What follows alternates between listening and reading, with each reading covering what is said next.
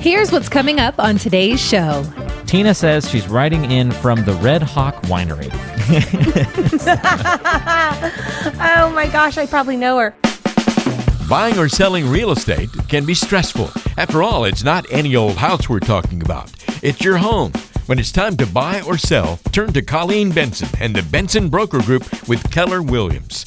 Get answers to your real estate questions and put your search in capable hands. It's time for Keeping It Real Estate with Colleen Benson. Well, let's open up the mailbag and get some good listener questions to kick us off this week. We'll start with Allie in Northeast Salem. Allie says, My dad says he wants to help with my down payment for a home so I can have a more competitive offer and afford my first house. Are there any limits on how much a family member can contribute? No, there's not. Lucky you, Allie. You're a lucky girl. No, um, there's no limits. Your parents could contribute as much as they want towards the purchase of your home. Well, that was a pretty easy one to help you out with Yeah. there, Allie. Fantastic. uh, so good luck, and hopefully, mom and dad can uh, help you out uh, a decent amount there. Fantastic. Uh, ben has our next question. Then we'll hop over to him. That was the quickest answer I think we've had in the history of mailbag questions. And there you go. Well done. Once in a while, I'll surprise you without rambling. You did. I was I was like ready to take a sip of coffee and, and kick back, and, and then nope, I had to jump right back onto the microphone. Uh, over to Laurel Springs we go for a question from Ben. Ben says we have ten to fifteen thousand dollars to put into a home improvement project before selling our home. Should we spend it on a new roof, landscaping, or paint the inside and outside of the home? What will give us the biggest value boost? Value boost. So it's this is interesting because you know in the shifting market we start looking at curb appeal and some cosmetics because we want to we want to win your the buyers over over the property the next property right so i would say in this situation and what's going on i mean my answer has changed if you asked me a year ago it'd probably be different i would say definitely paint and a little bit on the landscaping i mean don't go overboard but new dark mulch have your yard edged and some pretty you know, pressure washing and some flowers, I think makes a big difference on your curb appeal. I would wait on the roof only because it might be a negotiating point in the sale that we can work through. And so I could answer that better, obviously, in person when I come see your home. But just based off the question, I would definitely say paint makes a big difference and um, some light landscaping just to clean up for that curb appeal. Very important right now. Great question. Thanks for that one, Ben. And hopefully that gives you an idea of uh, where to go from here. Our next question comes to us from Sal. Sal is in West Salem and says, I'm really afraid when I sell my home that we're going to get a great offer above list price, but then the buyers are going to ask for some huge discount due to repairs. Our house is older and needs a lot of updating like windows, doors, roof, siding, etc. Is it possible they might ask for 50,000 in repairs? Do you ever see amounts that high? And what's typically reasonable during the repair part of the conversation? Okay, a couple of questions in there. Thanks, Sal. That's you know that's great. Don't be afraid to sell your home because you're worried about the repairs. We'll help you get through them. You want an agent that isn't afraid to you know negotiate a, a little fiercely for you and as a seller. If we get this huge repair addendum, we're going to bring it to your attention and we're going to chunk at it and figure out. You know, we've got great resources for people out there that work with us on bids, whether we need electrical, roof, plumbing, whatever we need to do. We'll help navigate you through that and negotiate that down for you. If we cannot agree on repairs, we can kill the deal. I mean, we can decide we're, we're not continuing or moving forward. So there's a couple different options to go over when it comes to the repairs. Yes, I have seen 50,000 in repairs. Most definitely, especially when you're talking about a lot of square footage or homes that need a complete, you know, overhaul. So it's not common, but it does happen. I think the best thing we can do is meet in person and look at your house and and I'll give you an idea of what I think it's going to need to be ready to um, to sell, and and we'll go from there. Was there another question that I missed? I feel like that was yeah. Did we get the uh, the general like what's reasonable repair request or maybe your average? What's reasonable? That's hard to say. That changes from house to house. Um, lately, with such a strong seller's market and bidding wars, a a lot of buyers are waiving the repairs, waiving the um, waiving inspections completely, and just taking the house as is. as scary as that sounds, that's just what's gone on. So now it's up to those homeowners, new homeowners, to handle whatever needs to be done for maintenance on the house. And so we'll start to see a little bit more negotiation as that inventory is up. We've got opportunity as a buyer to come in and maybe um, get some repairs done that maybe they wouldn't have been able to be have asked before, if that makes sense. So, so typically, you're not seeing exorbitant repair request Not amounts right like now, that. but I Like- have in my career. Okay. All right. I mean, where the buyer gets everything they want, Yeah.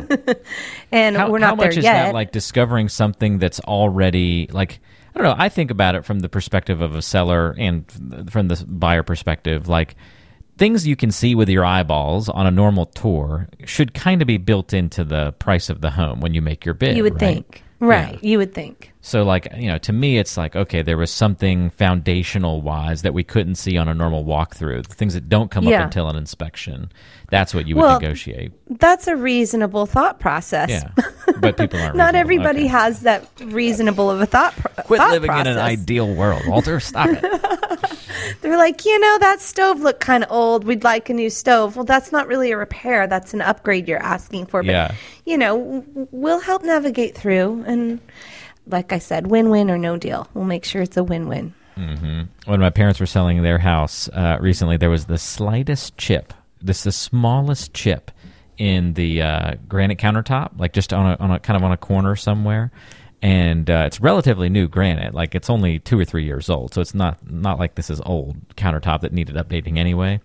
And uh, the buyers were like, uh, "Yes, we need the entire countertop replaced, please." and my parents were like, "Huh? No, it's a little tiny chip. You could see it when you were in there." Yeah. So it's just funny what, what people and they like they didn't mention the things that my dad was like scared they were gonna you know bring up and talk about like all these other big ticket items. So he actually didn't mind the fact that they were so like uh, obsessive over the chip in the countertops because he was like, I'll give you a couple thousand, and if that's all it takes to to get through that part of the process, Close the deal. Great, There you go. Deal. Yeah. he's like, "You didn't talk about the windows. You didn't talk about the door. You didn't talk about this that didn't work." You know, he's like, "All right, fine. Well, if if that's what your attention was drawn to, perfect, no problem." But funny. Uh, great question, Sal. That is a definitely a good one. Tina, with our final question of the week, and you're gonna love this, Colleen, because Tina says she's writing in from the Red Hawk Winery. Oh my gosh, I probably know her. Ve- very specific, and um, One of and my favorite places. And, and it's an it's an emotional question. So I don't know how Uh-oh. many glasses Gosh. deep Tina might be asking this question, but here we go. Uh, Tina says, "My question is kind of a tough one. How do you know when you're emotionally ready to sell your home?" I'm not really in love with my home anymore, but I should be. There's nothing wrong with it. Maybe I just like change. I know the grass is always greener on the other side, so I'm afraid I might sell and move, and you know, then I'll just be back to feeling these same things and maybe regretting moving. Uh, does that make sense? And I'm sorry that this is not a technical question. oh my goodness. Cheers, Tina. Cheers. Um, yeah, right. I'll be right down. We'll have a glass of wine and talk about this.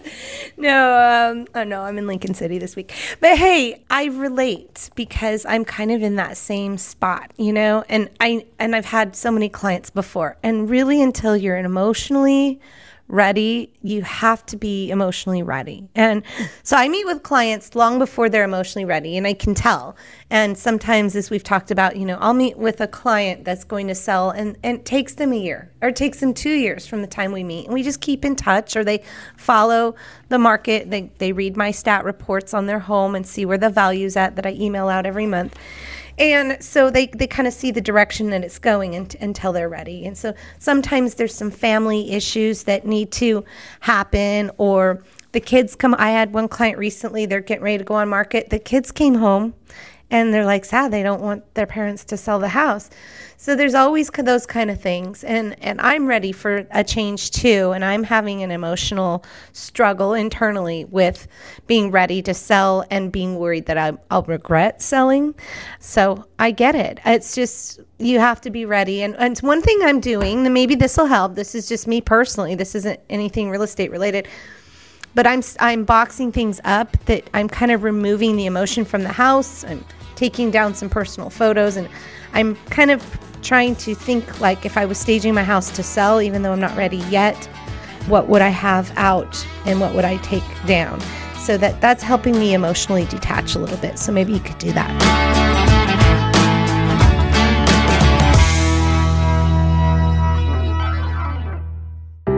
The Keeping It Real Estate podcast is available on Apple Podcasts, Spotify, Google Podcasts, and most major podcasting apps. Don't forget to subscribe to the show so you never miss an episode. Just search for Keeping It Real Estate with Colleen Benson on your favorite app to find us.